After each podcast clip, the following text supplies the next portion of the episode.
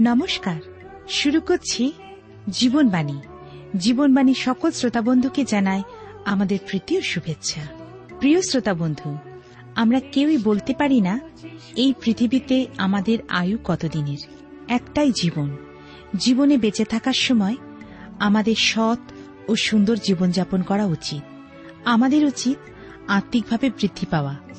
আমাদের হৃদয় দিয়ে ঈশ্বরকে উপলব্ধি করা। যদি তার কাছে আমরা সমর্পিত হই, তিনি আপনাকে পথ দেখাবেন। প্রিয় বন্ধু, আপনি কি চান ঈশ্বরের উপস্থিতি আপনার জীবনে উপলব্ধি করতে? আপনি কি চান আপনার হৃদয়কে সমর্পণ করতে? তাহলে দেরি নয়। শুনতে থাকুন জীবনবাণীর আজকের আলোচনা।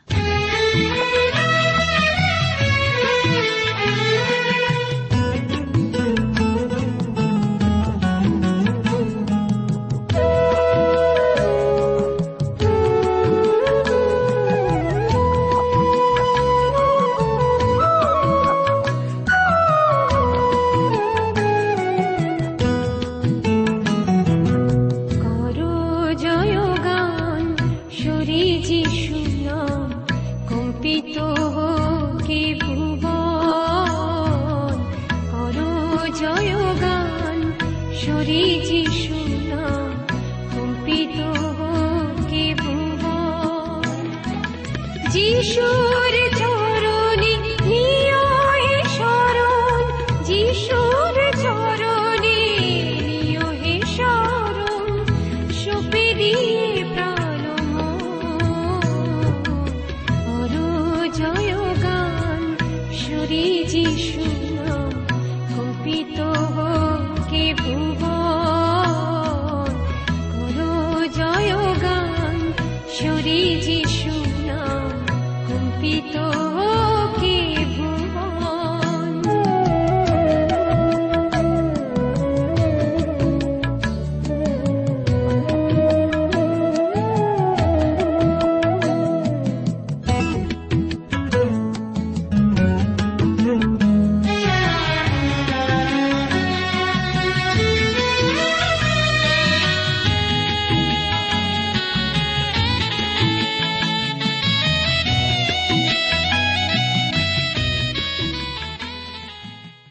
বন্ধু, প্রভু যীশু খ্রিস্টের মধুর নামে আপনাকে জানাই আমার আন্তরিক প্রীতি, শুভেচ্ছা ও ভালোবাসা এবং আজকের এই অনুষ্ঠানে সাদর অভ্যর্থনা।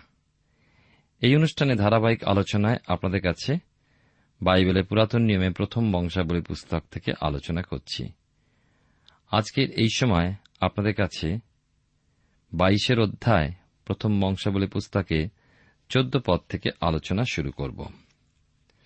আপনার কাছে যদি বাইবেল আছে, আমার সঙ্গে খুলবেন এবং আমরা কয়েকটি পাঠ, পদ পাঠ করে শুরু করব। লেখা আছে এখানে, চোদ্দ থেকে ষোলো পদে, আর দেখো, আমি কষ্টের মধ্যে সদাপ্রভুর গৃহের জন্য এক লক্ষ তালন্ত স্বর্ণ ও দশ লক্ষ তালন্ত রৌপ্য এবং অপরিমেয় পিত্তল ও লৌহ প্রস্তুত করিয়াছি। বাস্তবিক তাহা অপর্যাপ্ত। আর কাষ্ঠ ও প্রস্তর প্রস্তুত করিয়াছি। এবং তুমি আরও প্রস্তুত করিতে পারিবে। আর তোমার কাছে অনেক শিল্পকার আছে, প্রস্তর ও কাষ্টের ছেদক ও তৎকার্যকারী, এবং সর্বপ্রকার কর্মে নিপুণ অনেক লোক আছে। স্বর্ণ, রৌপ্য, পিত্তল ও লৌহ অসংখ্য, উঠো কর্ম করো এবং সদাপ্রভু তোমার সহবর্তী হন। দাউদ নিজের মধ্যবর্তী অযোগ্যতা যা ঈশ্বর প্রকাশ করেছিলেন তার সেই মন্দির নির্মাণের প্রতিবন্ধকতা স্বরূপ সে সমস্তই স্বীকার করেছেন, সলমনের মনোবল বৃদ্ধি করেছেন, মন্দিরের উদ্দেশ্যে নিজের প্রস্তুতির বিষয়ও বলেছেন। আমি কষ্টের মধ্যে, যখন তিনি রাজা হিসেবে প্রস্তুত হয়েছেন, রাজ্য ঘেতে তোলায় প্রস্তুতি নিচ্ছিলেন, সেই ক্লেশ পরীক্ষার দিনগুলোতেও তার সদাপ্রভুর গৃহের প্রতি আকাঙ্ক্ষা বশত যা কিছু মন্দিরের নির্মাণোদ্দেশ্যে সংগ্রহ করেছিলেন সেই সকলের সন্ধান দিলেন। সেই ক্লেশ সংকটের দিনে দাউদের এই পরিশ্রম উদ্যোগ ঈশ্বর উপেক্ষা করেননি। ঈশ্বর জানেন দাউদের অন্তরে কি আছে, আর তাই দাউদ ঈশ্বরের সেই সাক্ষ্যের অধিকারী। এবং শুধু তাই নয়, আমরা দেখতে পাই বিশেষ করে এই অংশে তিনি বলছেন, আমি যিশয়ের পুত্র দাউদকে পাইয়াছি, সে আমার মনের মতো লোক সে আমার সমস্ত ইচ্ছা পালন করিবে। ঈশ্বর এমন অন্তরই আগ্রহ করেন, সমস্ত কিছুর ঊর্ধ্বে এ হল আত্মিক গুরুত্ব সম্পন্ন। প্রিয় শ্রোতাবন্ধু প্রিয় ভাই বোন, আপনার জীবনের লক্ষ্য কি? ঘরে ঘরে আজ উদ্দেশ্যহীনভাবে ছেলেমেয়েরা বেড়ে উঠছে। খ্রিস্টীয় পথনির্দেশ তাদের অনুসরণীয় নয়। কেন? কেনই বা এত বিশৃঙ্খলা, আত্মহত্যা, অশান্তি ও কুটিলতা? সমাজে এত পঙ্কিলতা কোথা হতে আসে? পিতামাতারা কেন আজ ব্যর্থ হয়ে যায়? কেনই বা গুরুজন সকলে হতাশ হয়ে পড়েন? মণ্ডলীগুলোই বা আত্মিক সন্তান প্রস্তুতিতে পরাজিতের তালিকাভুক্ত হয় কীভাবে? আমি দাউদের সলমনকে প্রদত্ত নির্দেশকে আপনার সামনে তুলে ধরি। দাউদ বলেছিলেন, পুত্র সলমনকে, তার অর্থ তোমার জীবনে যথার্থ লক্ষ্যে স্থির থাকো। ঈশ্বরের উদ্দেশ্যে এক গৃহ প্রস্তুত করো। একটা প্রশ্নোত্তর সমগ্র জীবনে স্মরণে রেখে পথ চলতে হবে আমাদের। তা হল একজন মানুষের জীবনের প্রথম প্রধান ও পেয় এবং শেষ উদ্দেশ্য কি?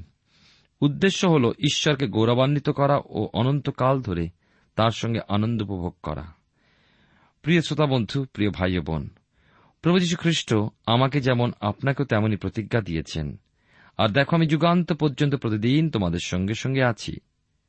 যেহেতু তিনি ঈশ্বর, তার পথ অনন্ত, আপনার বা আমার নয়।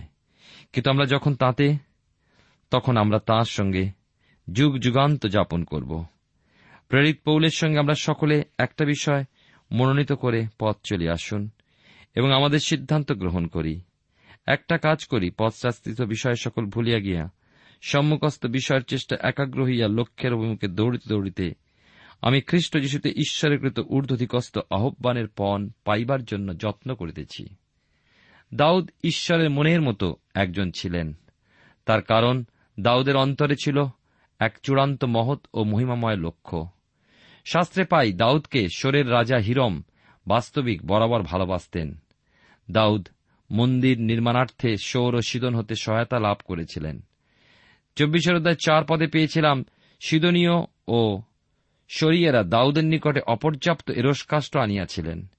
সেই ঈশ্বরের রাজা ছিলেন হিরম, যার সঙ্গে দাউদের এক প্রীতির সম্পর্ক বজায় ছিল। এই দিনগুলোতে তিনি অর্থাৎ দাউদ যাবতীয় বিষয়গুলো সংগ্রহ করে রেখেছিলেন, সোনা, রূপ, লোহা, পেতল, পাথর, কাঠ ইত্যাদি।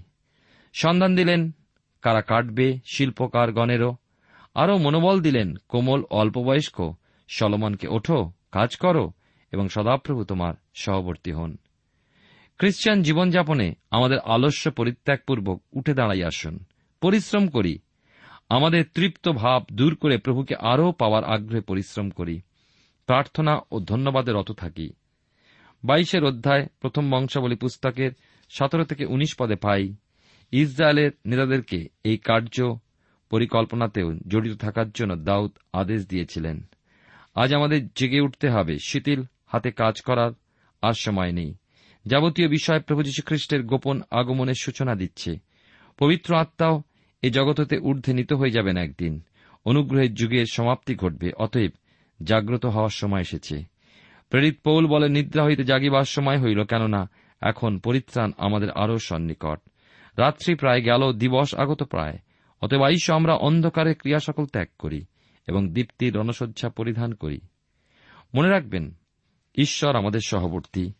এবং মনে রাখবেন আরেকটি কথা, যে আমাদের সর্বদিকে আমরা যেদিকেই তাকাই, তিনি আমাদেরকে বিশ্রাম দিয়েছেন। এখন আমাদের একমাত্র বিশেষ কার্য হল সদাপ্রভুর মন্দির নির্মাণ। আজ আমরা ব্যক্তিগতভাবে ঈশ্বরের মন্দির হয়ে উঠি, যেন আগামী দিনে সেই মন্দির হয়ে স্বর্গে গেঁথে উঠতে পারি, যার কোণের প্রধান প্রস্তর প্রভু খ্রিস্ট তারই সঙ্গে যুক্ত হয়ে আমাদের আগামী দিনের অনন্তকালীয় মন্দির গেঁথে উঠছে। আমার প্রার্থনা বহুমূল্যর প্রস্তর রূপে সেখানে অধিকার পাওয়ার জন্য প্রভু অনুগ্রহ দিন। এই পার্থিব দেহে প্রভুর মন্দির গড়ে তুলতে প্রভু শক্তি দিন। যেন পবিত্র আত্মার পরিচালনায় পথ চলে, সকল পরিস্থিতি ও মানুষের সঙ্গে যথোপযুক্তভাবে খ্রিস্টের আচরণ স্বভাবে প্রস্তুত হয়ে আমার আন্তরিক মানুষ দেহ আত্মা প্রাণকে যথাযথভাবে পবিত্র আত্মায় খ্রিস্টের ও ঈশ্বরের মন্দির করে তুলতে পারি। আর তার ফলেই অনন্তকালীয় মন্দিরে বিভিন্ন প্রস্তরের সঙ্গে কোনার সেই প্রধান প্রস্তরে যুক্ত থেকে গাঁথা হয়ে উঠব, নচেত নয়। আজ জগতে মানুষে মানুষের দলাদলি, একজন অপরজনের সঙ্গে যুক্ত হয়ে থাকার বিদ্বেষী। কিন্তু প্রকৃত খ্রিস্টান এই পরীক্ষাতেও জয়যুক্ত হয়ে তবেই আগামী নিত্যস্থায়ী, অহস্তকৃত অক্ষয় মন্দিরে বিভিন্ন প্রস্তরের সঙ্গে মিলে যুক্ত হয়ে থাকতে সমর্থ হবে। বলবে না যে আমি অমুক প্রস্তরের সঙ্গে গাঁথা হতে চাই না। এই জগতে চলছে প্রস্তর রূপে আপনার ও আমার উপরে ছেদন, কর্তন, পালিশ করার কাজ। কারণ সেই নিত্যস্থায়ী মন্দিরে এই কাজ চলবে না। এই পৃথিবীতে আমরা প্রস্তুত হয়ে চলেছি। যেন সেই দিনে নির্মিত ও প্রস্তুত প্রস্তর রূপে শুধু মন্দিরে স্থান পাই। শাস্ত্রে যেমন পড়ি, সলমনের মন্দির নির্মাণের সময় দেখা যায়। গৃহের নির্মাণকালে প্রস্তরাকারে প্রস্তুত প্রস্তর সকল দ্বারা তা নির্মিত হইল। নির্মাণকালে গৃহের মধ্যে হাতুড়ি, বাটালি বা আর কোন লৌহাস্ত্রের শব্দ শোনা গেল না। প্রথম রাজা বলি তার ছয় অধ্যায় সাত পদের কথাটি যে, কত মূল্যবান একজন খ্রিস্টীয় সেনারূপে ঈশ্বরের সন্তানের জীবনে তা এই মন্দির সংক্রান্ত বিষয় অধ্যয়ন করলে বুঝতে সহজ হয়। না, সেদিন কোন শব্দ, ক্রন্দন কিছুই চলবে না। সেদিন শুধু কোণের প্রধান প্রস্তররূপী প্রভু যীশু খ্রিস্টের সহদায়াত স্বরূপে আনন্দ উপভোগ। নিত্য নিত্য আনন্দ। আপনি কি সেজন্য প্রস্তুত হয়ে চলেছেন? আজ হয়তো হাতুড়ি বাটালি, লৌহাস্ত্রের আঘাত সহ্য করতে হচ্ছে আপনাকে। চলছে আপনার উপরে পালিশের কাজ। আপনি ব্যথা অনুভব করছেন, রোদন করে চলেছেন। জানবেন একটি কথা, আপনাকে সঠিক ও যথোপযুক্ত আকারে যথোপযুক্তভাবে সেখানে লাভ করার জন্য পৃথিবীতে আজকের ওই পথ আপনার উদ্দেশ্যে ঈশ্বর মনোনীত। আমি আপনার হিতৈষী হিসাবে প্রেরিত পৌলের কথাই স্মরণ করে দিতে চাই, যা প্রথম করিন্থীয় পত্রের ছয়ের অধ্যায় ছয় থেকে নয় পদের মধ্যে আপনারও আমার জন্য এক সুপরামর্শ। কিন্তু ভ্রাতার সহিত ভ্রাতা বিচার স্থানে বিবাদ করে, তাহা আবার অবিশ্বাসীদের কাছে। তোমরা যে পরস্পরের বিরুদ্ধে বিচার চাও ইহাতে তোমাদের বিশেষ ক্ষতি হইতেছে। বরং অন্যায় সহ্য করো না কেন? বরং বঞ্চিত হও না কেন? কি তোমরাই অন্যায় করিতেছ, বঞ্চনা করিতেছ, আর তাহা ভাতৃগণের প্রতি করিতেছ? তাহলে আসুন, আমরাও দাউদের ভাষায় আমাদের উদ্দেশ্যকে স্মরণপূর্বক পার্থিব দিন অতিবাহিত করি। উঠো সদাপ্রভু ঈশ্বরের ধর্মধাম নির্মাণ করো। এবার আমি আসব প্রথম বংশাবলী পুস্তকের পরের অধ্যায়, অর্থাৎ তেইশের অধ্যায়। এই অধ্যায়টিও সেই মন্দির সংক্রান্তই। বিষয়টা যেমন ঈশ্বরের দৃষ্টিভঙ্গিতে গুরুত্বপূর্ণ, তেমনি দাউদ অত্যন্ত গুরুত্বপূর্ণ বলে মনে করেছিলেন। দাউদের মন ও আত্মা যেন সদাপ্রভু ঈশ্বরেতে বাধা। তাই ঈশ্বরের দৃষ্টিকোণ দাউদের দৃষ্টিভঙ্গিতে মিলে যায়। দাউদ তাই হতে পেরেছিলেন ঈশ্বরের মনের মতো একজন। মন্দির নির্মাণই শুধু নয়, মন্দিরে সেবা কার্যের বিষয়েও দাউদের গুরুত্ব প্রধান লক্ষ্য করি। ঈশ্বর নিজে তা বিশেষ উল্লেখযোগ্য বিষয়রূপে গণ্য করায়। এই পুস্তকে তা স্থান পেয়েছে। যদি আপনি ঈশ্বরের একজন সন্তান হন, তাহলে দাউদের এই দাবি আপনার জন্য বটে। আপনার জীবনে কি ঈশ্বরকে প্রথম স্থান দিয়েছেন আপনি? তিনি কি আপনার উদ্দীপনার উৎসস্থল হয়ে আছেন? ঈশ্বরের সান্নিধ্য কি আপনার সর্বাপেক্ষা অধিক আনন্দদায়ক? ঈশ্বরের জন্য কি তাহলে আপনি কিছু করতে চান? ঈশ্বর কি আপনার জীবনে তার উদ্দেশ্য নির্দেশ প্রমাণ করেছেন? তাকে জানা ও তার পরিচর্যা করার ইচ্ছা কি আপনার অন্তরে আপনি পোষণ করেন? দুর্ভাগ্যবশত বলতে হয়, খুবই দুঃখজনক বিষয় বলে মনে হয়, যখন দেখি আজকের দিনে বহু মণ্ডলী উদ্দেশ্যবিহীনভাবে চলছে। এখনও সেগুলো তালাবদ্ধ হয়নি বটে, কিন্তু সত্য জীবিত ঈশ্বরের উদ্দেশ্য যথার্থ ব্যবহার উপযোগীও নেই। সেগুলো সদ্ব্যবহার নেই, চলছে ঘুরে নাগরদোলারি মতো, এক একবার মনোরম আনন্দে স্ফূর্তিতে ঘুরে ঘুরে তারপর আবার নিজের স্থানে ফিরে আসে এবং পুনরায় এক স্ফূর্তিজনক ভ্রমণ আবার সেই নিজের এক স্থানে ফিরে আসে। না, এ কোনো বিশেষ স্থানের উদ্দেশ্য নয়, বিনা লক্ষ্যে নিজের মনের মতো করে আত্মিক জগৎকে গড়ে তোলা ও ভেঙে ফেলা। কিন্তু দাউদ তার পুত্র সলমনকে বলেছেন, সদাপ্রভু ঈশ্বরের উদ্দেশ্যে মন্দির গাঁথার কথা। ঈশ্বরের মন্দির গেঁথে তোলার সুন্দর উপদেশ। হ্যাঁ সলমন কোমল অল্প বয়স্ক তার জন্য সদাপ্রভুর ব্যবস্থা যত্নপূর্বক পালন এবং তদুদ্দেশ্যে ঈশ্বরের বুদ্ধি বিবেচনা ও আজ্ঞা গ্রহণ আবশ্যক। আবশ্যকীয় বিষয় আরও আছে, সাহসী ও বলবান হওয়া, নিরাশা ও ভয় দূর করে ফেলা, অর্থাৎ ঈশ্বরের সম্পূর্ণ নির্ভরশীলতা। প্রথম বংশাবলী তার তেইশের অধ্যায় এক থেকে ছয় পদে আমরা দেখি যে ঈশ্বরে মনোনীত ব্যক্তি দাউদ তাঁর ইহজীবনের শেষে এসে পৌঁছেছেন পূর্ণ বয়স্ক হলেন এবং শুভ অবস্থাতে নিদ্রাগত হওয়ার পূর্বে নিজ পদে সলমনকে অধিষ্ঠিত করলেন। যেমন ঈশ্বরের মনোনয়ন ছিল, তেমনভাবেই সকলে পূর্ণ হয়ে চলেছে। তিনি বলেছেন, আমার দাস দাউদকেই পাইয়াছি, আমার পবিত্র তৈলে তাহাকে অভিষিক্ত করিয়াছি, আমার হস্ত তাহার দৃঢ় সহায় হইবে, আমার বাহু তাহাকে বলবান করিবে। ঈশ্বরীয় সেই অভিষেকে দাউদের সমগ্র জীবন যাপিত হয়েছে। এখন শেষ বেলায় সলমনের হস্তে রাজ্যভার অর্পণ করেছেন দাউদ। সমস্ত কার্যভার বুঝে নিতে দিচ্ছেন আর মন্দিরের সেবাকর্ম ও স্তব স্তুতির ভার লেবীয়দের উপরে। যে লেবীয়রা মিশর হতে মুক্তিতে ছিল প্রায় আট হাজার, আজ তারা সংখ্যায় আটত্রিশ হাজার। দাউদ শুধু মন্দির নির্মাণ নয়, তার সেবাকার্য নির্দেশিত করলেন। ঈশ্বর যেমন আগ্রহ করেন, সেইভাবে। ঈশ্বরের প্রশংসায় দাউদ গুরুত্ব দিয়েছিলেন বাদ্যযন্ত্রেও। চার হাজার লোক নিযুক্ত হলেন, তার দ্বারা প্রশংসা করণার্থে। চিন্তা করুন, চার হাজার স্তুতি তুলে ধরা হতো বাদ্যযন্ত্র দিয়ে। মনে আছে নিশ্চয়ই সমাগম তাম্বুতে লেবীয়দের পরিচর্যার কথা? যাজকত্বের পরিচর্যা কাজে হারনের পরিবার এবং লেবীয়দের তিন পরিবার তাদের কার্যে রত থাকতেন। তাঁবু সংক্রান্ত বিশেষ সমর্পিত বিষয় ছিল ওই গেটসম কহাত ও মরারি গোত্রগুলোর উপরে। প্রান্তযাত্রা তাঁবুর যাত্রার বিশেষ দায়িত্ব তাদের উপরে ন্যস্ত ছিল। তাঁবুকে ওঠানো ও তাকে রাখার কার্যভার তাদের উপরে ছিল। গেটসনীয়গণ ঢাকনীয় পর্দাগুলো বহন করত। কহাতিয়ারা আসবাবপত্রগুলো বহন করত। মরারিগণ বহন করত অর্গল, তক্তর, স্তম্ভগুলো। গণনা পুস্তকে যেমন দেখি যে তাদের উপরে অর্পিত বিষয় তারা নিয়োজিত রইল। এরপরে আমরা পাই ওই গোত্রের বংশগুলোর নামের বিষয়, তাদের কাজ ও পালার বিষয়। যে লেবীয়রা প্রান্তযাত্রায় ছিল বহন কার্যে নিযুক্ত তা অতীত হয়ে গিয়েছে এবং এখন তাদের নতুন সেবা কার্য তেইশের অধ্যায়, ছাব্বিশ থেকে বত্রিশ পদে পাই, ঈশ্বর যখন যেমন ভার অর্পণ করেন, তখন সেই কাজে আত্মনিয়োগ করা উচিত। ঈশ্বরের সেবা কাজ ঈশ্বরের মতানুযায়ী হওয়া ও চলা উচিত। বিশাল যে দ্রাক্ষাক্ষেত্র খ্রিস্টীয় সেবা রয়েছে জগৎ জুড়ে, ঈশ্বরের ইচ্ছা অনুযায়ী সেই দ্রাক্ষাক্ষেত্রে কাজ করে চলা প্রয়োজন। দিনে দিনে ধীরে ধীরে ঈশ্বর আমাদেরকে তাঁর সেই কাজে পরিপক্ক করে তোলেন। কাজের গতি গভীর হতে আরও গভীরে যায়। খ্রিস্টের সঙ্গে গমনাগমন করবার সুযোগ আসে। আরও জীবন্ত, আরও দায়িত্বশীল হয়ে ওঠে আত্মিক জীবন। অনেকে পূর্বের অপেক্ষাকৃত কম দায়িত্বশীল জীবনকে পছন্দ করেই আত্মিক জীবনে অগ্রসর হতে ইচ্ছা করে। দায়িত্বশীলতা বৃদ্ধি অনুযায়ী আরও অধিক প্রার্থনা ও প্রভুচরণে বিশ্বাসতা রক্ষা করে গমনাগমনকে তারা মেনে নিতে পারেন না। প্রকৃত আহ্বানকে তুচ্ছ করে। লেবিয়ের নতুন এই সেবা মন্দিরে অতএব তাকে বহন করার প্রয়োজন নেই। এখন তা স্থায়ীভাবে জিরুসালামে স্থাপিত, প্রতিষ্ঠিত। সেই জন্য লেবীয়দের বিভিন্ন কার্যভার, তার পালা এবং অবসর প্রাপ্তি, অর্থাৎ নিরূপিত সময় অবধি সেই কার্যে নিয়োজিত থাকা, সমস্ত সেবা কার্য দাউদ সংগঠন করলেন।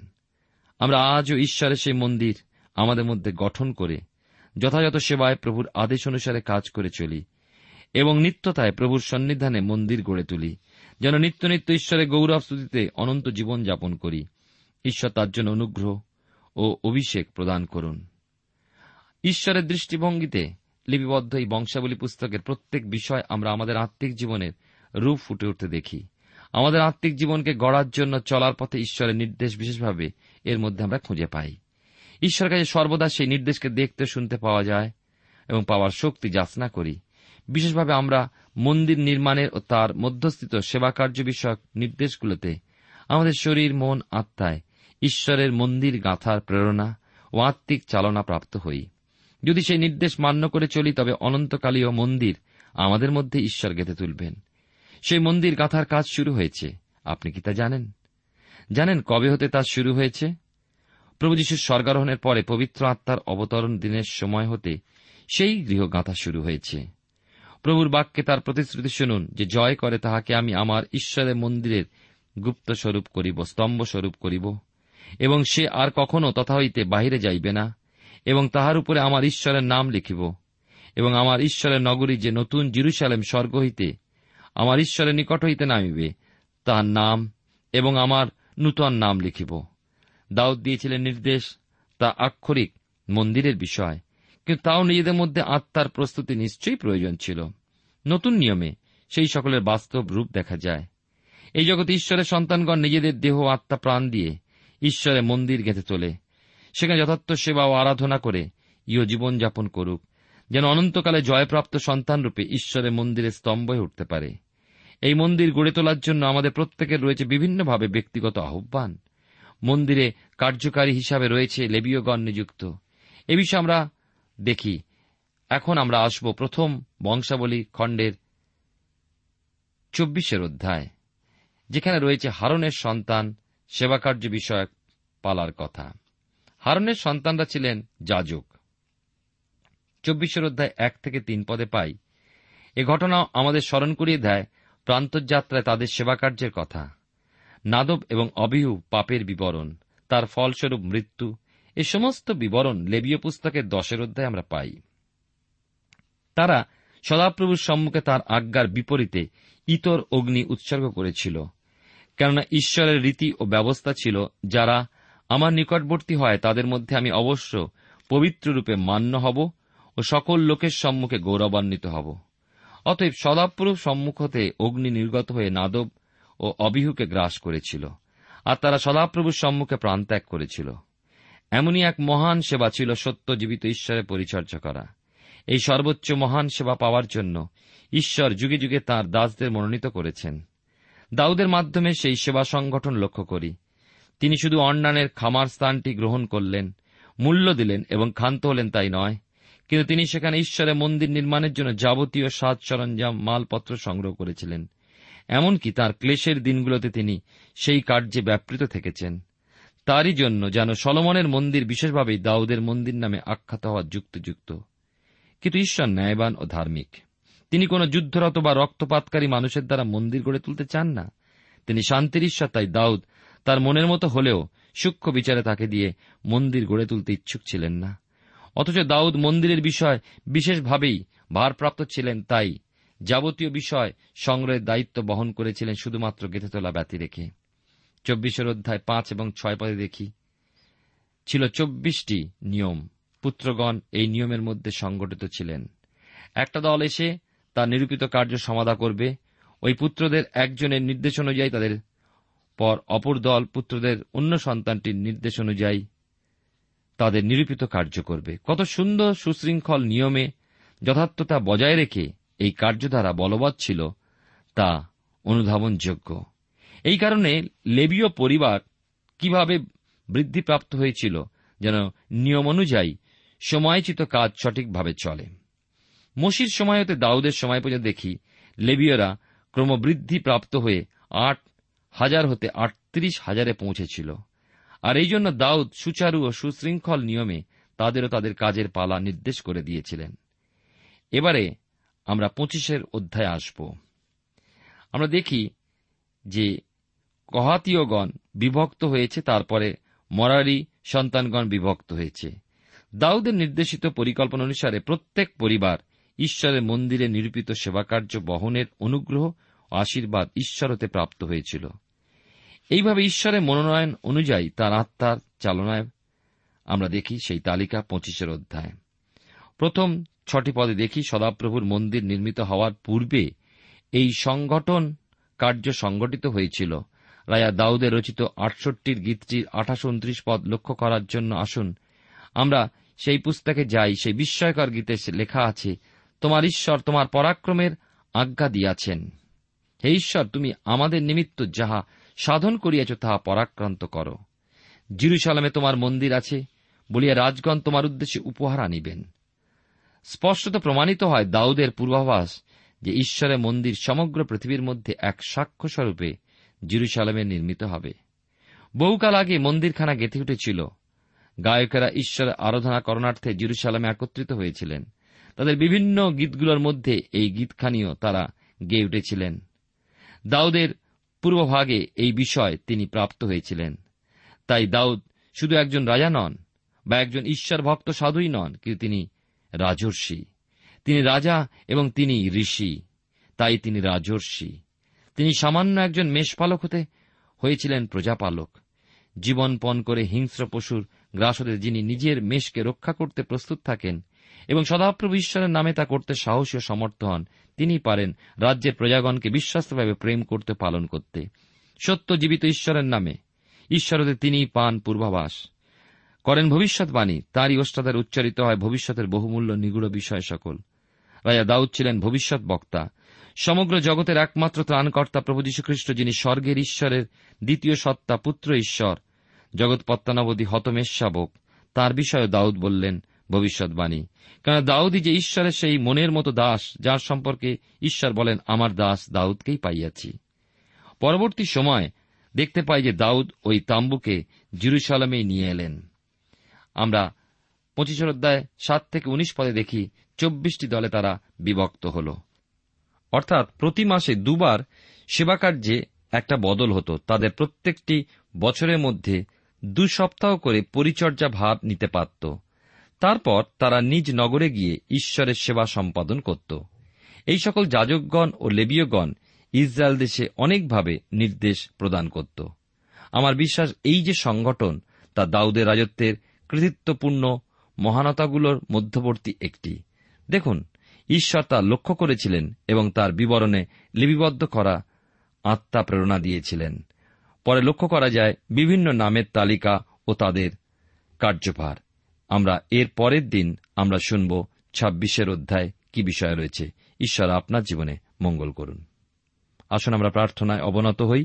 প্রভু তোমায় ধন্যবাদ দিই যে তোমার আত্মা দ্বারা তুমি কেমনভাবে চালিত করেছিলে রাজা দাউদকে এবং তাকে তুমি মনের মতো মানুষ হিসেবে পেয়েছিলে কারণ তিনি তোমার বাধ্য বশীভূত ছিলেন। তোমায় ধন্যবাদ দি প্রভু মন্দিরের সেবা কার্যের জন্য এবং বিভিন্ন কার্যক্ষেত্রে সংগঠন তৈরি করার জন্য যে আত্মার পরিচালনায় তিনি যে সুন্দরভাবে পরিচালনা করেছিলেন, তা দেখে আমরা অবাক হয়ে যাই। তুমি আমাদেরকে সাহায্য করো, যেন আমাদের জীবনও তোমার আত্মা দ্বারা পরিচালিত হয়। তোমার ইচ্ছা পালনে যেন ব্রত নিয়ে আমরা আমাদের সঙ্গে থাকো, আমাদের সকল অপরাধ ক্ষমা করো। যিশুর নামে প্রার্থনা চাই। আমেন। জগতে স্তুতি পেতে আজ। আছে কি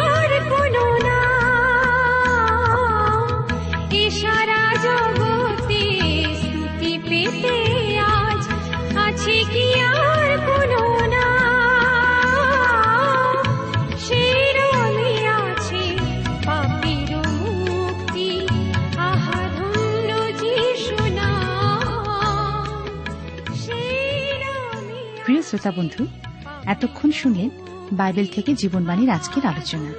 আমাদের অনুষ্ঠান কেমন লাগল? যদি এই বিষয়ে আপনি আরও কিছু জানতে চান এবং আপনার যদি বাইবেল না থাকে, তাহলে বাইবেল ছাড়া এই অনুষ্ঠান আপনি কেমনভাবে বুঝতে পারছেন, আমাদের ঠিকানায় শীঘ্রই লিখে জানান। আমরা খুব খুশি হব যদি আপনি চিঠির সাহায্যে বা ফোনে এস এম এস এ অথবা ইমেলের সাহায্যে আমাদের সাথে যোগাযোগ করেন। আমাদের ঠিকানা হল Jibanbani T WR India post box number এক ছয় নয় দুই পাঁচ, কলকাতা, সাত লক্ষ চৌত্রিশ। আবার বলছি, Jibanbani T WR India post box number এক ছয় নয় দুই পাঁচ, কলকাতা, সাত শূন্য শূন্য শূন্য তিন চার।